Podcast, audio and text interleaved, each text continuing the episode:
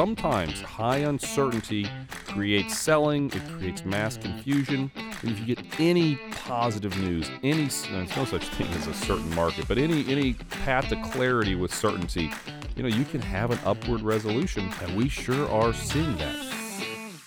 From LPL Financial, welcome to Market Signals. I'm John Lynch. And I'm Ryan Detrick. Filling in for John Lynch is my good friend Jeff Buchbinder, portfolio manager, market strategist, and all around good guy. Jeff, how's life up in Boston going? Life's good, Ryan. You're a good guy too. Hope uh, John feels better, a little under the weather this morning. So happy to fill in and um, and talk markets. Uh, everything's good up here. I um, I'm proud to report that my puppy is sleeping a little bit longer. So we're we're getting up at four in the morning to, to take her out, not two or three uh, continue to move uh, in the right direction there. And um, she went to puppy class yesterday and, and did really well. So uh, the training's going okay. How about uh, how about your new puppy? Well, we have two dogs. It's funny you mentioned training. So Thurman is our older dog. He's oh my goodness, he's 12 and a half years old, I guess. That's crazy to think. Anyway, he did a like a graduation. So this would have been, I don't know, 12 years ago, 11 and a half years ago. And the funny story about that is he got a little diploma and we've stuck it on. This is a true story. Sometimes I make things up. This is actually true. We put the diploma on the um, fridge, right? Like you do with kid stuff, right? We'd have kids at the time, so the dog's the kid. You know, you're more excited about your dog then. And you put the diploma up, and we left one day and we just put him in the kitchen. We came back and Thurman destroyed, he tore the diploma down and ripped it all up. he so, picked that document. Yeah, out of everything, he he ripped it off the uh, the fridge and ripped it all up. So anyway, that's kind of a funny little story about Thurman. He's he's a good boy now. Brought back bad Yeah, I guess so. But Walter is our newer dog, who we got probably five weeks ago, and he's actually currently being trained. They've got a deal down here where for a couple weeks you drop your dog off and he gets trained. So we we're doing. I guess it's kind of a lazy man's way to do things, but we're we're doing that, and hopefully he comes home Friday. The kids are really excited for Walter to come back home. He was with us about two weeks, and he's been there for a couple weeks. So anyway, so Walter is a, a Great Pyrenees. he's about ninety pounds. He's approximately three years old, according to the vet. So we got him at a rescue. He's a real sweet boy. He just we don't think he'd ever really been trained that well, so he's he's getting um, whipped into shape a little bit. So we're excited about that's, that. But that's not not uh, even considered a puppy, but no, uh, new no. new dog. Exactly, new dog, not yeah, a puppy. Those are those are beautiful. Yeah, he is. So so with with um you know the dog talk out of the way, we'll probably do a little more football talk maybe as we get into this a little bit. But we I don't want to do football talk this week. you don't want to? I've got okay. Well, we'll see then. Maybe I'll do then. I want to move on. there you go. All right. So this week Tough in, week for the Chiefs. Uh, oh, I know. Sorry.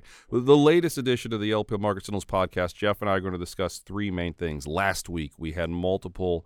I guess you could say warning signs from the economy and then a little bit better sign from the jobs market on Friday. This week's weekly market commentary takes a look at just the overall high level of uncertainty that we are seeing out there. And then we're going to finish it up with this week. This week we have, as every week has big news, but this week we have U.S. China trade talks later in the week. We have the Fed minutes, which is released, where the chances of a Fed cut all of a sudden after the data last week is much higher than it was this time about a month ago, at least at the uh, the October 30th meeting. And the last thing is we have some inflation data out later this week. So Jeff, again, I'll, I'll kind of set the stage. Last week was an interesting week. The S&P was down for the third consecutive week, although it was modest. You know, the first two days of the of the new quarter, October 1st and 2nd, the S&P was down about three percent down 1% consecutive days. I took a look. That's never happened in history for the S&P during the fourth quarter to start off quite that poorly, as John and I discussed a week ago. Fourth quarter historically is one of the more bullish months. I'm sorry, one of the more bullish quarters. Didn't happen last year. Down 14%, we're fully aware, but still history usually sides with the bulls. Now, what kind of sparked that weakness was a very, very weak 10 year low in ISM manufacturing data. Also, adding to the concerns was a three year low in ISM services data.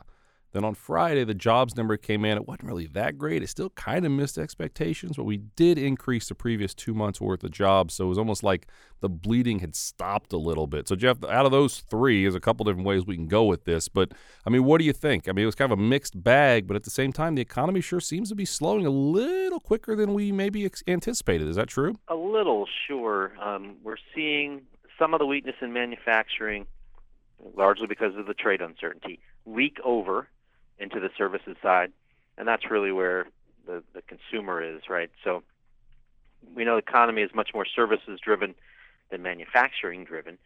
uh, the services side and consumer spending really needs to continue to drive uh, economic growth forward. So, sure, this is um, a little bit concerning, but you know when you look at the whole suite of leading indicators that we follow, uh, frankly, we still do not see uh, an elevated chance of recession. I think that's the key question for investors here: is uh, what are the chances that we're in recession in the next year or 18 months? And that's still probably no higher than a, a, one in three chance. Trade progress is still a big wild card. We'll talk more about that.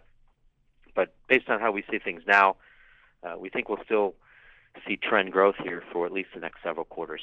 Yeah, you know, I saw some data, Jeff, that said if you looked at the weak services number that we saw and the very weak manufacturing number that we saw, the economy, U.S. economy, still growing at a 1.8% GDP, which by no means is spectacular, but it's also not recessionary. Now, Jeff, something that caught my attention, though, with the ISM data that came out again last week, or the manufacturing data, really, really rough sell off after that. If you look at the global ISM numbers, they've actually ticked higher. Now, not by a lot, but they've stopped going down. They've ticked higher each of the past two months. Also, this is the ISM data on manufacturing. There's something called the IHS Markit, and they also do a survey on the manufacturing numbers, and both that actually came in above 50, implying expansion and the IHS numbers on the services also came in a little bit better than expected. So these are surveys. You know, it's still what, purchasing managers. What are you feeling out there? Uh, so there's there are different sides to this, but you know the global economy. Are there some positives happening all of a sudden? You think? Well, we we wrote last week uh, in our blog on lplresearch.com about the uh, economic surprise index. Right. Actually, it was maybe the end of the prior week. You know, the trend there is strongly positive right? Economic data points are beating expectations at an increasing rate.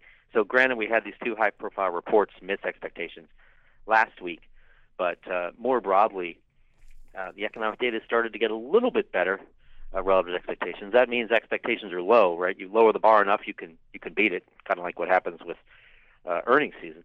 I think in international uh, data, the expectations just got lower faster, and uh, you know now uh, frankly, the, the market expects bad data, and when it gets a tiny bit better or it just goes sideways, uh, market says that's a, that's good news. Uh, g- good points there. So maybe speaking of good news, so that's the manufacturing data clearly slowing the United States and the rest of the globe.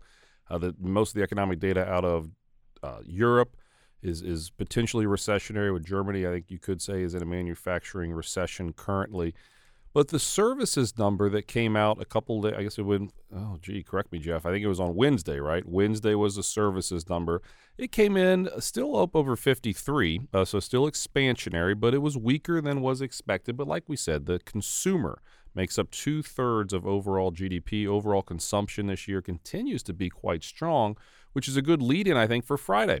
Friday jobs number came in at 136,000. The expectations were anywhere from 145 to 155, so I think you could say it missed by a tad, but it didn't miss by an exorbitant amount like the manufacturing number did. And we had a decent, well, not decent, probably a really solid rally, I think, on that. On kind of, people called it Goldilocks, right? The jobs are just good enough, the economy's okay, but we're still potentially can see a rate cut, which again we'll talk more about on the Fed here in a second. But we still could see a rate cut from the Fed at the end of this month. Was Goldilocks? Did Goldilocks come to town on Friday, Jeff? Oh, I think she did. Uh, the um, revisions from prior months offset the miss in terms of the actual job count. So, right. uh, you know, the job count was not a miss. It was pretty much right in line when you look at the revisions. So that's as Goldilocks as it gets, right? But then, in terms of the Fed, right? What does the Fed care about? Inflation. It, it, it cares about job growth, but it cares about inflation. Um, the wage growth number slipped to under three percent year over year. That is the first time in um, over a year that we've been below three percent.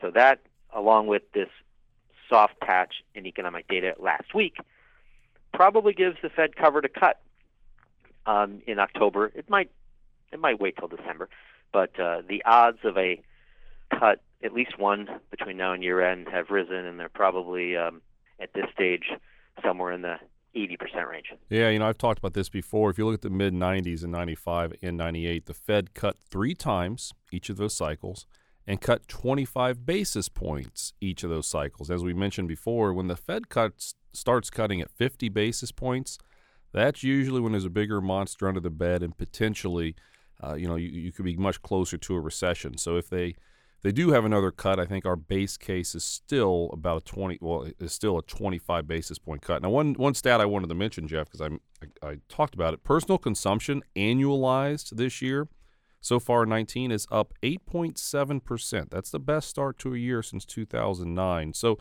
by no means is the economy again with a, a GDP running at about two percent, maybe a tad under. We'll talk about earnings here, which very well could have negative year-over-year earnings growth in the third quarter. The economy is by no means um, you know bursting higher, but personal consumption and some of the signs from the consumer with the job a still growing job market, still improving labor markets with a 50-year low um, initial claims those are some positives. Jeff, you know, I saw, I think it was in Barron's. They noted 50 years ago the Ab- the Beatles' Abbey Road album was released. That's the the last time um, we had unemployed the unemployment rate at 3.5 percent was when that happened 50 years ago. You a big Beatles fan by any chance? Uh, I like the Beatles, but I uh, got to say I don't remember that uh, that album being released. Nor no, do you. No, I, I absolutely don't. Um, Terrence is here. Terrence helps us every week. Terrence is a huge movie, uh, a music guy. Terrence, you a Beatles fan at all? You can just nod. I mean, what? You, he gave us somewhat. I mean, Terrence is. Yeah, I mean, you know, they people think that John and I and Jeff do all the work. We just come in and talk for 24 minutes. Terrence and and really the, the entire communications marketing team helps, but Terrence is sitting across from us every week. So thanks, Terrence. We appreciate it. But 50 years ago, lowest uh, lowest unemployment in 50 years. So. Uh, Jeff, you know, let's let's maybe move forward. I is there anything else you want to talk about with the economy specifically? What happened last week? I think we've covered the bases. Just want to make sure there's nothing you wanted to point out before we move forward. Let's keep moving. Like the Chiefs last night, let's keep moving, right?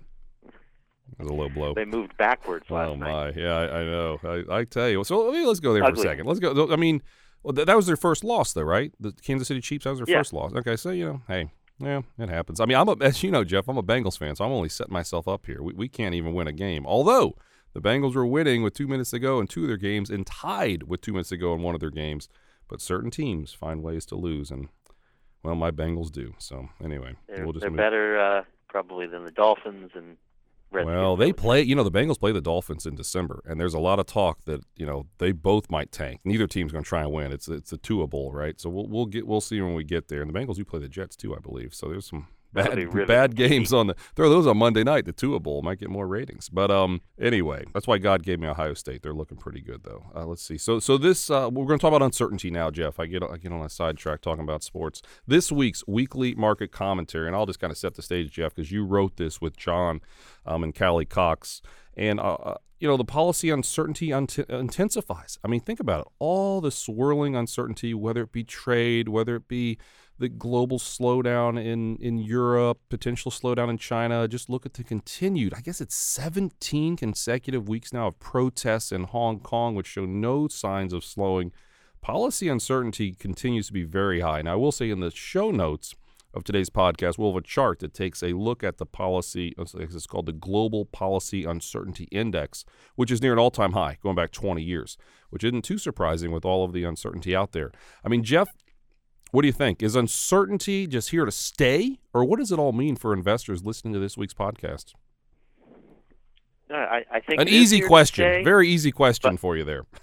yeah, it is here to stay, but uh, the markets are continuing to climb the wall of worry. Right, we're only about right.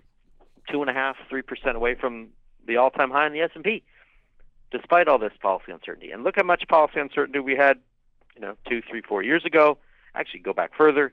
Uh, European debt crisis, U.S. credit downgrade in 2011. It's just been one thing after the other, right? There's policy uncertainty every election, but I think 2016 and 2020 maybe have taken it to a, a new level uh, for a lot of reasons. So we're going to have to get used to this uh, policy uncertainty, but it comes down to what's the economy doing, what are earnings doing, and what policies can be implemented. There's certainly a lot of uh, dramatic proposals out there, but uh, most of them aren't going to be implemented no matter who wins. Even if you get a Democratic sweep and they take the House and the Senate, or keep keep the House, take the Senate, there's there are factions within the Democratic Party that are going to prevent some of these policies from being enacted. Some of them, uh, certainly, we, or many of them, we can't afford. So I would just suggest investors um, focus on what's likely to happen in these various scenarios, not necessarily on some of these grandiose uh, political talking points. But nonetheless, policy uncertainty is going to continue uh, to be with us, and we have to work extra hard to sort out, um, you know, what's what's real from from what's noise. Now, great points there. And what, here's something that's real. I'm going to read this directly from this week's weekly market commentary, which again we'll have a link to in the show notes. After global uncertainty peaked earlier in this economic cycle in the wake of the European debt crisis, 2016 Brexit vote, and 2016 U.S. presidential election, the S&P 500 climbed an average of 16% in the following 12 months. I mean, think about those times. Think about Brexit for a second. S&P down about 5% 2 days later, all the uncertainty, what's it's all what it all means. That was actually one of the better buying opportunities we've seen during this what we call a 10-year bull market. So sometimes high uncertainty creates selling, it creates mass confusion. Then if you get any positive news, any there's no such thing as a certain market, but any any path to clarity with certainty, you know, you can have an upward resolution, and we sure are seeing that. Now, Jeff, maybe let's talk about trade for a second, because we did talk about in this week's weekly market commentary, but the uncertainty swirling around trade. Now, here's a stat that I was I didn't realize this, I guess. Global trade, if you look at the n- amount of global trade that takes place between the United States and China, it's 3%. I would have thought global trade would have been higher with 3% of global trade between U.S. and China. So it's I'm not minimizing it, but that was a little smaller than I thought. But clearly, the U.S. and China trade discussions that started, I guess we'll say January, February of last year, 2018, equity, uh, the Dow, the last 12 months, the Dow's down. Now, not by a lot, but you know, we've been in this big old range with the big fourth quarter sell off, really gone nowhere since all of this started. Um, you know, trade continues, Jeff, to dominate. You know, we do have this week trade discussions in Washington in November. There's another event. Let me read it correctly. It's called the Asian Pacific Economic Cooperation APEC summit in November where President Trump and President Xi potentially will meet face to face and maybe they can have a discussion there. What are your what's your take on trade? Are we inching closer to a resolution or are we just still, you know, stuck in politics and can't get anywhere? I would say we are inching closer to uh, completing phase 1 of 3. okay, sounds good. this is uh, you know, being chunked up and so we have to just take uh, these small issues first, the issues where there's more agreement, more willingness on both sides uh, to give. So you'll see China buy more U.S. agricultural products. It's already started, uh, and uh, you'll possibly see uh, President Trump pull back on some of the threatened tariffs or threatened tariff increases. Right. Uh, and you'll probably see us uh, give a little on the, you know, the Huawei situation, the China telecom company that's been uh, embroiled in this um, uh, negotiation. So there are a few smaller things, maybe some enforcement from China on intellectual property. There's some smaller things that, frankly, they really already agreed to uh, in uh, May and pulled back on, but decent chance we get some of that in the next uh, few months. So just look for some progress toward a small deal uh, in the next uh, few months, and then after that, the tougher stuff uh, comes, and, and um, you know, we'll, hopefully we'll get some of the tougher things, the structural changes, done before the election. But there's a certainly a possibility that uh, that we don't, and this thing ratchets up a little bit more uh, before it uh, potentially again uh, is de-escalated. So the risk will be with us here for a while longer. We just need to move forward, and maybe the good news is that expectations are really low so it probably doesn't right. take much uh, for the market to be happy at this point. Uh, it's, great points there. And, you know, you hear see the headlines. I mean, China has started buying more of agricultural products, so maybe if they can agree to buy a little bit more. There's a, I believe it's October 15th when one of the tariffs are supposed to hit. There's another tariff from the United States to China in December. Maybe those get punted or pushed back a little bit, and we can get some type of a potential path to resolution. But, Jeff, I'm looking at the clock here. We've got about three more minutes. So let's talk a little bit about this week. We already kind of talked about trade. So there's big trade discussions in Washington later this week, and then again in November, potentially face to face with President Trump and President Xi. But we have Fed minutes coming out on Wednesday. And then we have some inflation data coming out later in the week as well. What should investors be on the lookout there for this week uh, from those two things, Jeff? Yeah, I don't think those are going to get a lot of attention given the trade situation. That's why we stuck them Um, at the end. I but, agree. Yeah. but uh, certainly, uh, we got the pretty benign inflation reading from the jobs report. The market is going to be looking for uh, confirmation of that slight downtick in inflation, I think, from the uh, CPI and PPI. But right now, uh, the market is more worried about economic growth than it is about inflation. Uh, and certainly related to economic growth, uh, the market is worried about trade, of course. Uh, so that'll remain the focus this week. Uh, good, good points there. I agree. So I'll hand it back to you, Jeff, in a second to sign off. I just want to remind everyone thank you very much for listening to our podcast. If you like the podcast, please subscribe at Google Play, iTunes, and Spotify. Also, to help us get this out there more, if you like the podcast, please feel free and give us a five star review. The more of those we have, the more people that can listen to it. And I think as of last week, we had 39 out of 40 five star reviews. So thank you for that. So Jeff, I had a lot of fun this week. Thanks for coming on. We didn't talk too much about your Chiefs, so that was, you know, I just knew you'd fire back on the Bengals, so I was being very careful how I was to how I was to go with you there. But um, you know, anything to sign off on Jeff this week with? Well, I, I guess uh, we'll talk earnings next week, but just uh, know that we'll probably get something around flat for Q3, and that is uh, going to be several points, most likely ahead of expectations.